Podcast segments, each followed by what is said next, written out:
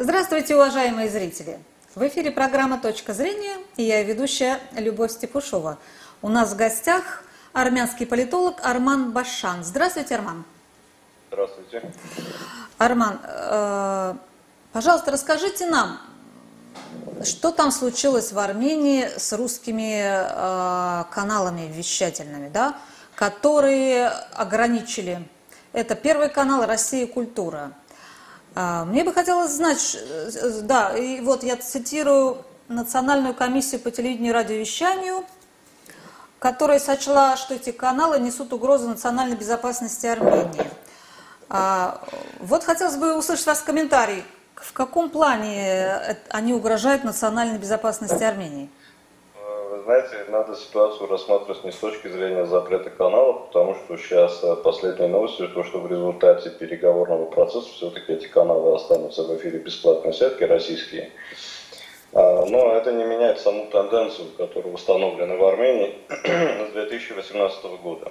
Более широкую картину, которую я бы хотел дать, то что тенденция, антироссийская тенденция в Армении, она укрепилась еще при предыдущем президенте Серже Саркисяне, благодаря ему попустительству всех этих различных организаций, которые присутствуют в Армении на иностранные деньги. Это фактически организации, как агентурные сети, организации агентов влияния, там и разведка, там различные все эти возможные технологии манипулятивные, и информационная атака. В общем-то, это элемент гибридной войны, который происходит на всем постсоветском пространстве, с учетом особенностей национального менталитета.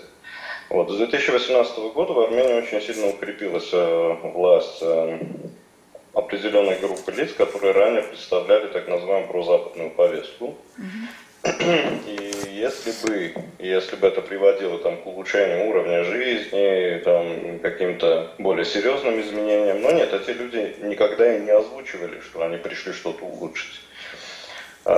Их задачи они никогда не скрывали они свои задачи, достаточно надо было прислушиваться к тому, что они говорят.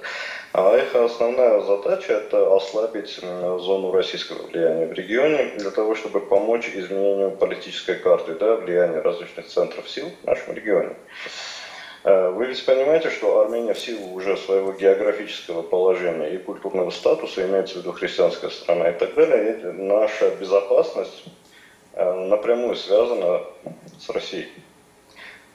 Наша безопасность, наша национальная безопасность напрямую, и независимо от того, как, кто, как относится к России, безопасность Армении напрямую зависит от России не только по энергоносителям вооружения, но и в культурном плане, потому что дальше нас уже начинается большой исламский мир, а Армения представляет из себя своеобразную цивилизационную границу, да, некую христианскую цивилизационную условную, да, границу между нашим миром и исламским. Исламский мир нам, конечно, не враг, но это разные миры.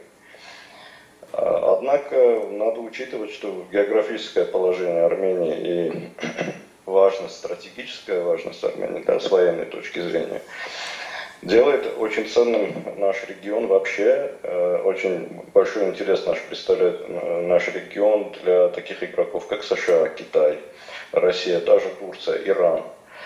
Поэтому армяно-азербайджанский конфликт, он еще долго будет элементом манипуляции, элементом игры крупных международных игроков. Теперь, что касается вот этих каналов, то есть, казалось бы, я озвучиваю тему, не связанную с телеканалами. В целом, это продолжение антироссийской повестки, которая есть сформирована в Армении, теперь уже на государственном уровне. Раньше это было на уровне, да, полного попустительства этим процессом, то есть это все сформировалось еще до так называемой, да, революции бархатной.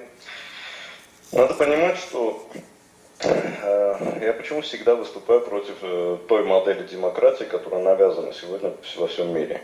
Потому что на ведущую должность государственную, да, выбор осуществляют люди, которые в управлении ничего не понимают. Не потому, что эти люди плохие, просто у них нет соответствующих знаний. Поэтому институт демократии – это институт манипуляции. Толпой можно манипулировать, и наиболее эффективная энергия для манипуляции – это негативное провоцирование ненависти.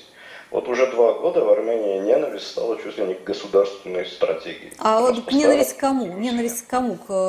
Ко всем или... Да, ненависть ко всем, кто не разделяет, не восхваляет, не поклоняется этой новой так называемой власти и так далее. То есть ненависть постоянно, разделение армян на черных и белых, правильных и неправильных, красных и фиолетовых и так далее. Это уже буквально государственная стратегия. Теперь, а что такое Армения? Армения, армянский народ, это очень тесная связь с Россией, с русским народом, вообще с Россией как с цивилизацией.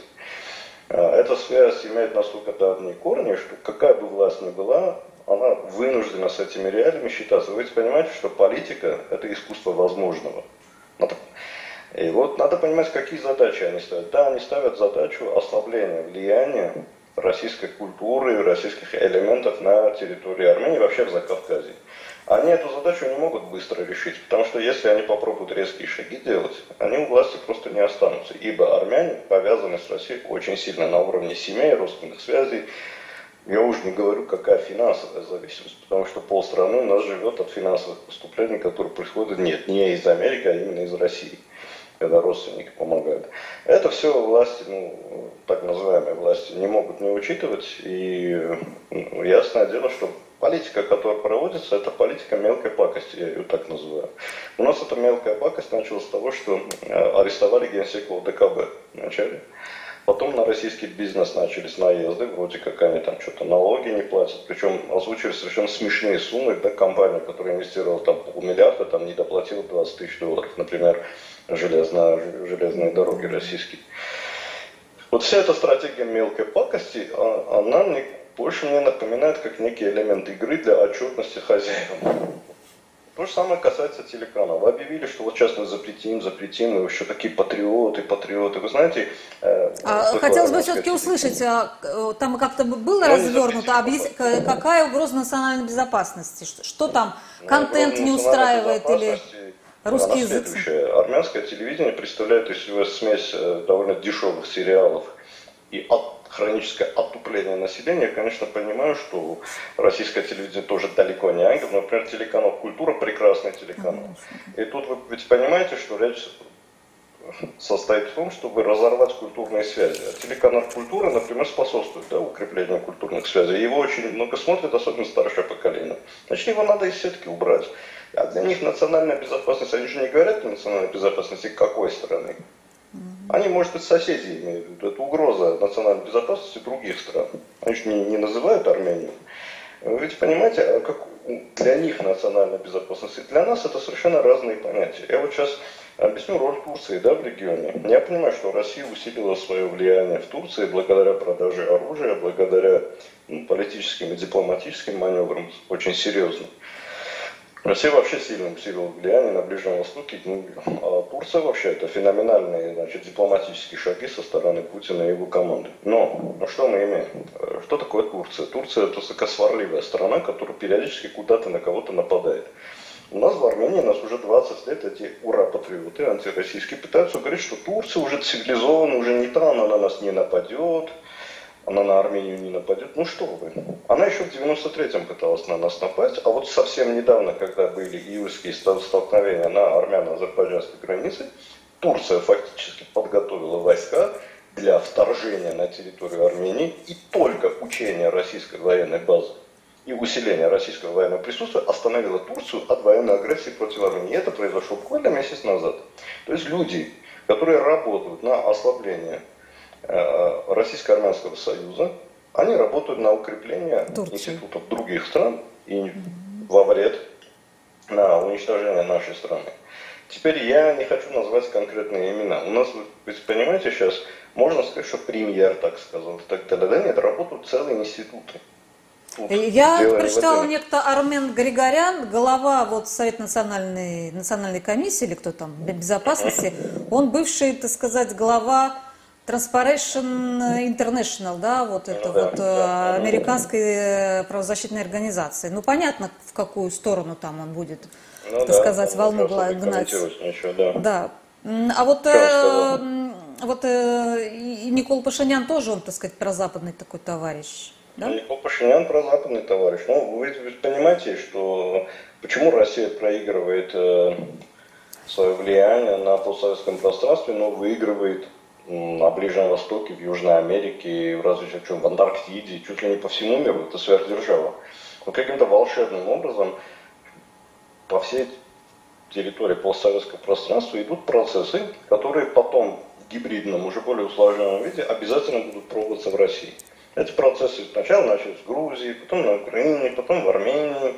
Сейчас вот Белоруссию пытаются раскачать, по тому же, кстати, сценарию, который здесь шел.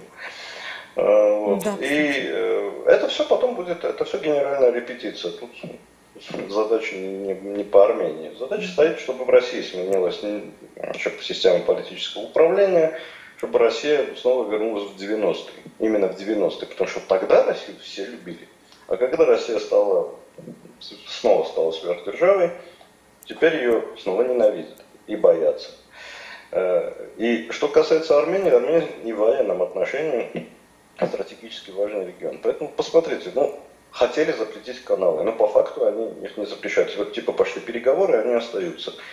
Но мелкую пакость попытались в очередной раз сделать, показать. Хозяевам отчитали, что вот мы работаем в правильном направлении. Вы ведь понимаете реалии, армян так не оторвать от России. Связи слишком большие. Эта тенденция сохранится еще в ближайшие как минимум 5 лет. Нет, мне так кажется. Армянская молодежь хорошо говорит по-русски? По-русски хорошо армянская молодежь говорит? Молодые люди. Нет, с русским языком, конечно, получше ситуация, чем в Грузии, но не идеально. По-русски понимают все. Но если убрать российские телеканалы, из сетки, уже по-русски гораздо меньше людей. Конечно. Вы понимаете, что сейчас будет принудительно. Что такое русский язык?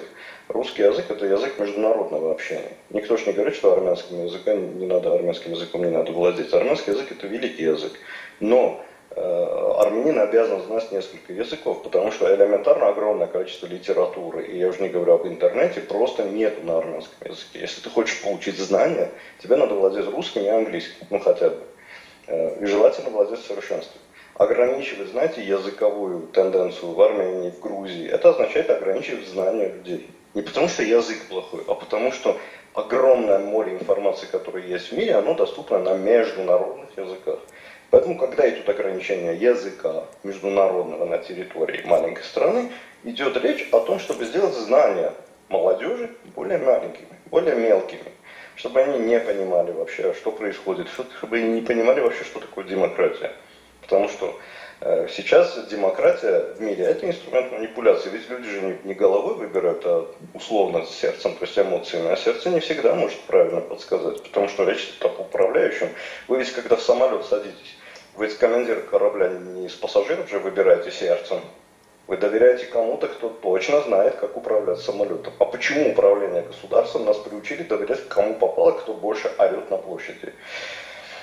Я должен признать, что манипулятивные технологии, которые в Армении, они оказались очень успешными. Россия же свою информационную стратегию ведет очень топорно. Это именно российские телеканалы, это полное игнорирование оппозиции. Потому что если бы Россия не игнорировала оппозицию при Серже Саркисяне, с оппозицией была бы проведена определенная работа, то сейчас бы в правительстве Армении были бы люди, которые бы знали Россию, скажем так, благодаря личным контактам, благодаря культурным связям и так далее. Американцы, они работают по всем фронтам. Они работают и с властью, и с оппозицией, и с маргиналами, да с кем угодно.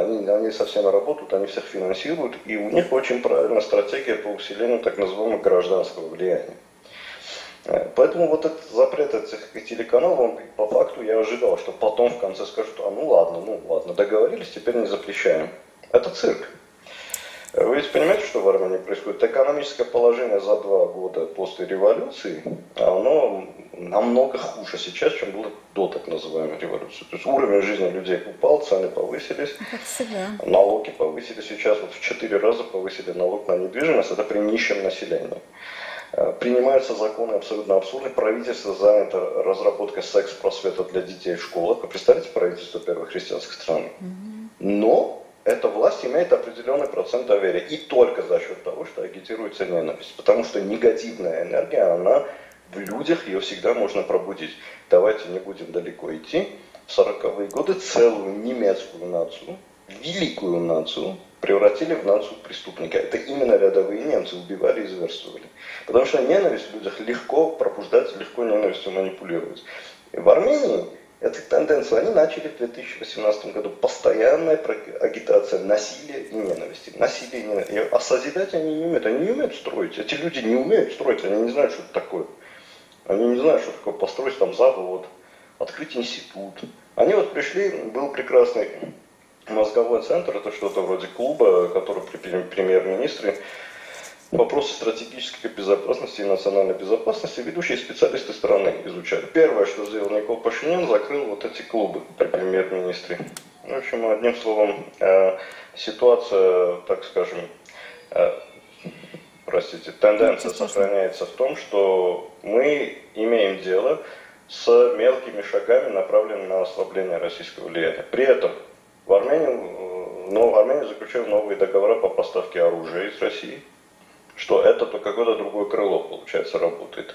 Сам Пашинян очень неоднозначная личность. Он себя как публичная личность вести не умеет. Он постоянно манипулирует эмоциями. Но его команда – это целиком бывшие адепты там, различных НКО, соросовских и так далее. Вот, это то, что вы хотели знать про Армению. Я бы хотел провести... Я, знаете, Арман, такой у меня вопрос, он меня мучает, можно сказать. Вот. Все дело же в деньгах, правильно? Все дело в деньгах. В итоге, да. Кто больше направит на свою, ну давайте так возьмем, пропаганду, на подкуп или на воспитание по культурне, скажем, чиновников, верхушки, элит, тот и выиграет. А Россия, кстати, на Ближнем Востоке, она ничего никого тоже не воспитывает, но, наверное, туда больше денег, что ли, вкладывает. Вот мы с вами, да, констатировали, что на Ближнем Востоке Латинской Америки Россия гораздо более удачно действует. Почему здесь плохо? Денег меньше? Потому что в России нет государственной стратегии по установлению так называемого культурного влияния или по ведению гибридной войны. Я не вижу эту стратегию. Ну, то есть нужно вкладывать как можно больше денег, в 3 раза больше денег, да, вот в постсоветское. Вопрос не только в деньгах, а в чем? В том, чтобы находить правильных людей, находить ту прослойку, которая уже априори связана с Россией, там, родственными связями и так далее и тому подобное. Угу. Проводить культурные мероприятия не типа стихи Пушкина, да, это, конечно, хорошо, это понятно. Но проводить, например, совместные достижения в период там, советской власти. Да? Например, в Армении был в свое время космический городок. Реконструировать его. То есть созидательное направление. Дальше работать с молодежью. Да, есть в Армении филиал МГУ, Славянский университет. Но вы знаете, я со студентами, я же преподавал геополитику. Да там, преподаватели сами антироссийскую агитацию ведут. Прямо вот в этих институтах. И никто за этим не следит. Понимаете, что происходит? Поэтому, в целом, что такое влияние? Влияние России сейчас больше на историческом факторе, исторически сложившееся влияние, а инерционно оно сохраняется. Структурно я не вижу проводимых действий, в отличие от ваших западных, так называемых, партнеров. У нас знаете, какая-то тенденция сейчас, ну вот пусть они там, вот эти наши союзники, пойдут на этот Запад, когда там медом нагуляются там, и попросится обратно. А мы пока самим собой займемся. У нас экономика, вот такая у нас сейчас тенденция, озвученная там Карагановым Сергеем, если вы знаете, советник Путина. Ну и другими людьми, которые, вот, так сказать, видимо, решающую роль играют. То есть как бы не хотят, не надо. Вот такая позиция. Потому что народ не может ничего хотеть. Хочет, может, индивид. Хотеть может индивид, великие люди народа, они хотят и заставят, могут хотеть весь остальной народ. Народ в массе своей. Это очень-очень легко управляемая масса людей. Надо понимать, особенно управляется легко негативно. Народ, общественное мнение формируется благодаря авторитетам, которые вышли из этого народа.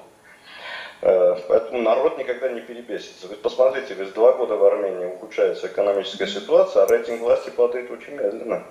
Потому что агитация ненависти и возможность кого-нибудь там просто так побить, еще больше дают энергии, чем та, когда тебя кормили.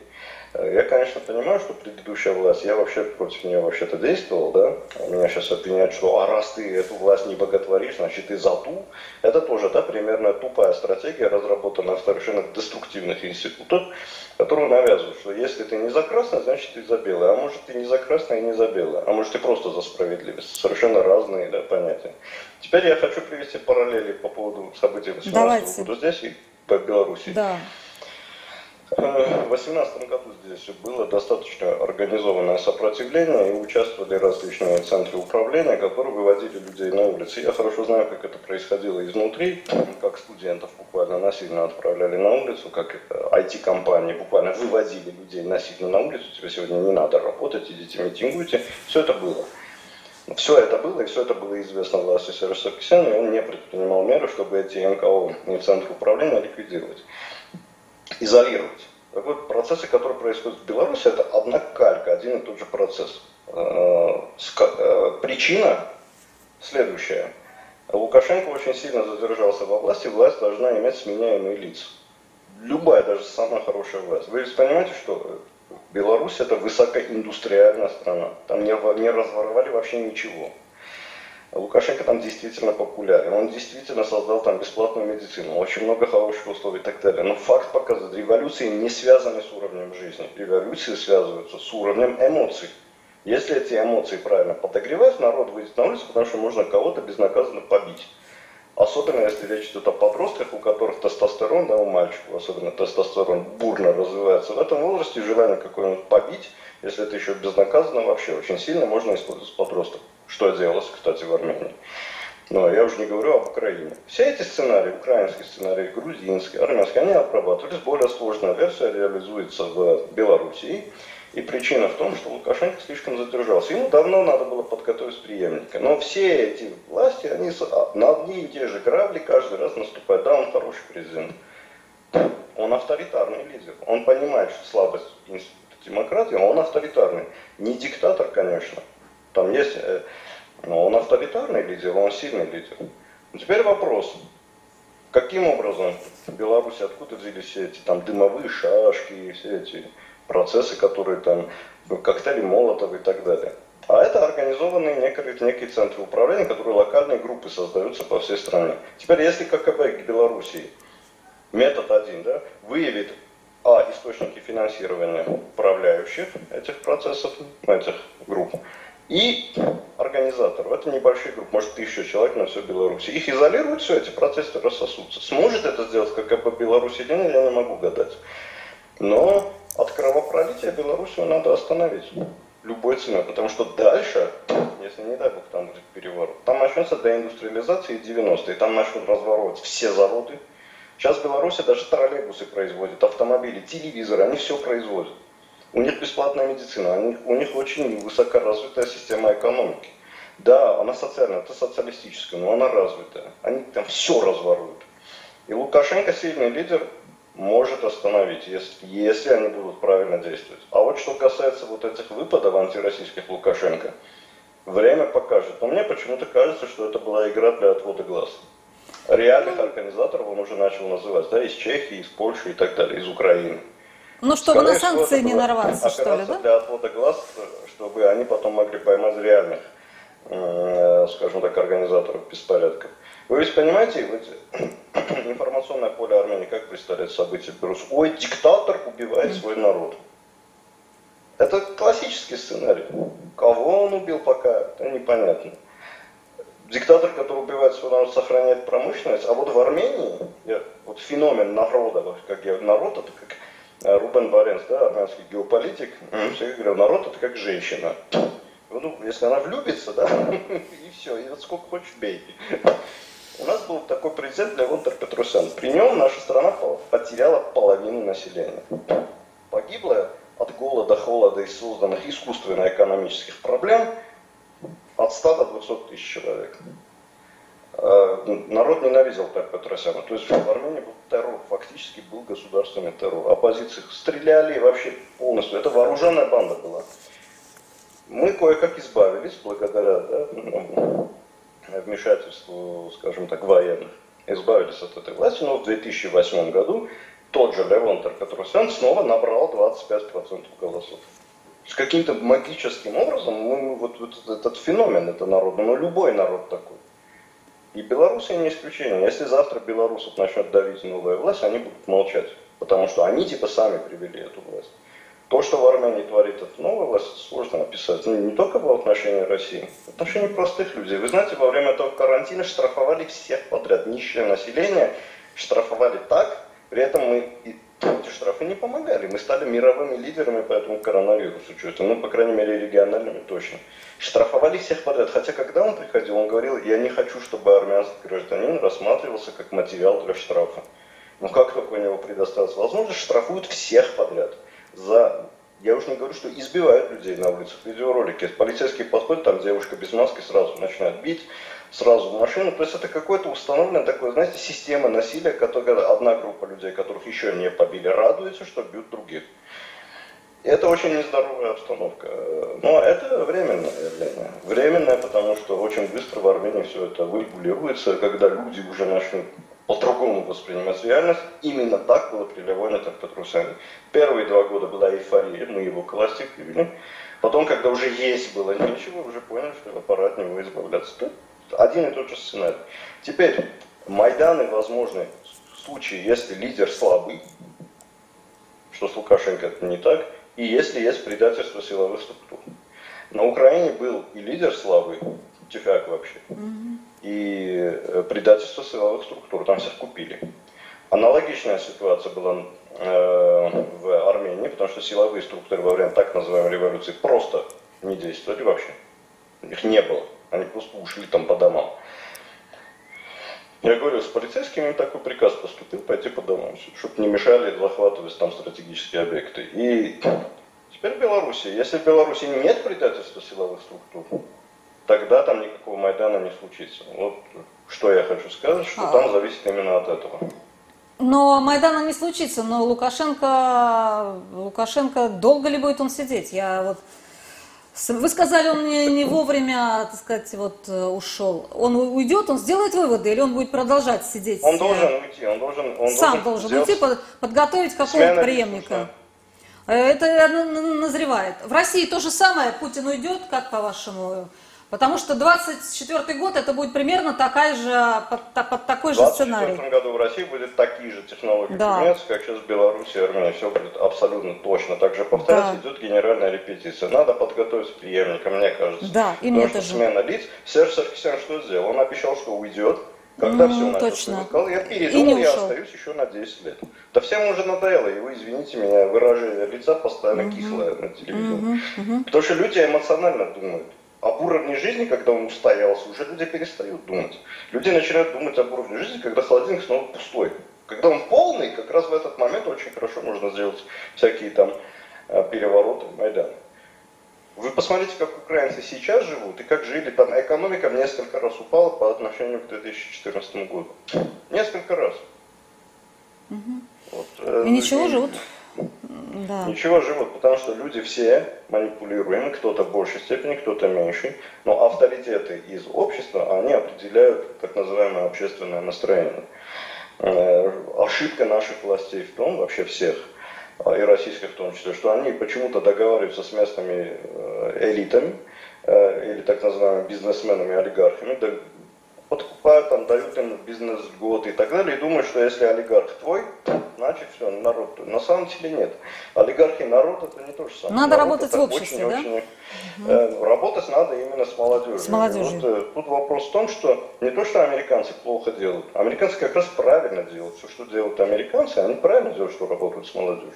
Они, как великая держава, они хотят усилить свое влияние в нашем регионе. А почему они должны этого не хотеть? Это мы должны знать, это в наших интересах или нет, это совсем другой вопрос. То, что они делают, это естественно. То, что у нас нет альтернативной стратегии, вот это противоестественно. Вот смотрите, вырисовывается только один фактор, за счет чего Россия еще как-то держит страны постсоветского пространства. Это вопросы безопасности. То есть вот вы в самом начале сказали, если Россия уйдет из Армении, Армения тут же будет воевать с Турцией и Азербайджаном. В Беларуси есть такой фактор, там есть такой фактор защиты. То же самое Средняя Азия, да, если мы возьмем, там другой фактор, фактор ИГИЛ и так далее. Какой-то Казахстан возьмем и так далее. Там тоже такой защитный зонтик все же имеет значение. Поэтому элиты еще как-то интегрируются. Вы понимаете, же масса людей же не думает стратегически, что у нас, мы сейчас защищены ядерным зонтиком. Вот на нас сейчас же Турция не напала, значит в сознании людей она никогда и не нападет. Почему люди не носят, не не верят в меры предосторожности против COVID-19, потому что они этот вирус не видят, так называемую осязаемость угрозы и неосязаемость. Так вот, Турция недавно хотела напасть на Армению, его остановила именно присутствие России, буквально недавно, они собирались это сделать. Они уже учения делали, они готовили войска, они все это, они и заявления делали. Но на голову ни одного армянина никакой бомбы не упала. А если упадет, тогда начнет думать. И это не в том, что народ плохой, народ великий. Проблема в том, что такова психика массы человечества вообще. Ну вот в Беларуси, по-моему, нет такого фактора. Так же, как и на Украине. Никто на них нападать не собирается. Европа же не будет на них нападать. Поэтому я не вижу вот что-то, что удержало бы белорусские элиты в интеграции с Россией. Мне кажется, процесс пошел вот на развод. На развод пошел. Армения еще как-то держится вот за счет я вот думаю, этого. Что это... все будет нормально. Мне кажется, Лукашенко удержит власть, и интеграционные процессы усилятся. Вы не обращайте внимания на публичные заявления. Надо обращать внимание только на договора, которые подписываются между государствами. Публичные заявления — это так называемая дипломатическая война, которая часто ведется для отвода глаз от более важных событий. Кстати, COVID-19 очень успешно использовался и со стороны России, и со стороны многих стран для усиления своего влияния во многих регионах мира. Но это отдельная тема. То есть вроде как вирус, но все, кому не лень, воспользовались. А вот как воспользоваться, например, этим вирусом в Армении? В ближайшие 150 лет во всех экономических бедах будет виноват вирус. Тоже очень выгодная штука.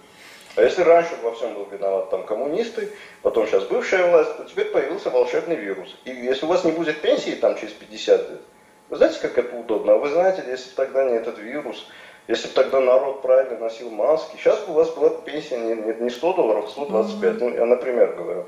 Это издевательство, которое работает в этом отделе. И поэтому нужно, чтобы грамотные люди управляли государством. Ну что же, мы посмотрим, как вот ваш прогноз по поводу усиления интеграции. Мне же все-таки кажется, что тенденция обратная. Идет тенденция на демонтаж российско-белорусских и российско-армянских отношений. Посмотрим. Во всяком случае, вот... Россия будет в огне, да, но я так думаю, что, в общем, нынешняя война — это не война там артиллерии с пехотой, а война все-таки ракет. Я думаю, что откуда ракета прилетит там из Херсона или война, к нам, мы людей, за настроение людей прежде всего, вот это. Просто действительно Россия слаба. Вот, мне кажется, в чем она экономически слаба. Она не в состоянии столько денег дать, сколько дает Америка. Ну, это в этом все. И ничего такого, вот, кроме как зонтика безопасности, предложить не может. Никакого интересного интеграционного такого вот проекта. Кроме того, что там подешевле энергоресурсы продавать. Ну, вот это как бы... Я думаю, экономически Россия много чего может предложить. Ну, а где? Не видим. Работы ЕАЭС, отсутствие таможенного контроля. Вы знаете, очень выгодно нашим бизнесменам. Я сам общаюсь.